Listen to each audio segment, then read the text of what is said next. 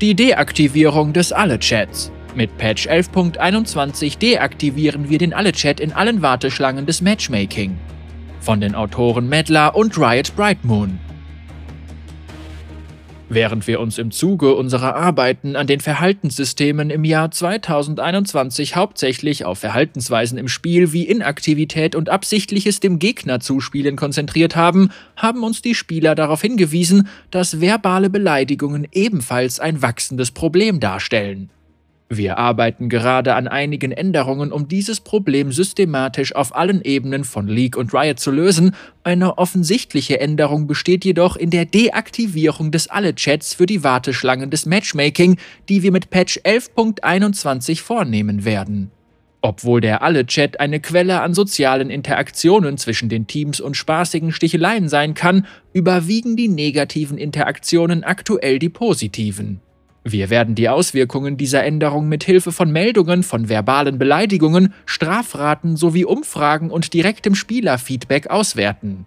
Der Alle-Chat ist die einzige Funktion, die deaktiviert wird. Die Gegner werden deine Sticker und Champion-Meisterschafts-Emotes sowie dein Gespamme von Steuerung plus 1, 2, 3, 4 weiterhin sehen und hören, sofern sie es nicht stumm geschaltet haben. Der Chat der Spielzusammenfassung wird ebenfalls weiterhin teamübergreifend sein. Außerdem werden Verbündete den Teamchat nach wie vor zur Koordination nutzen.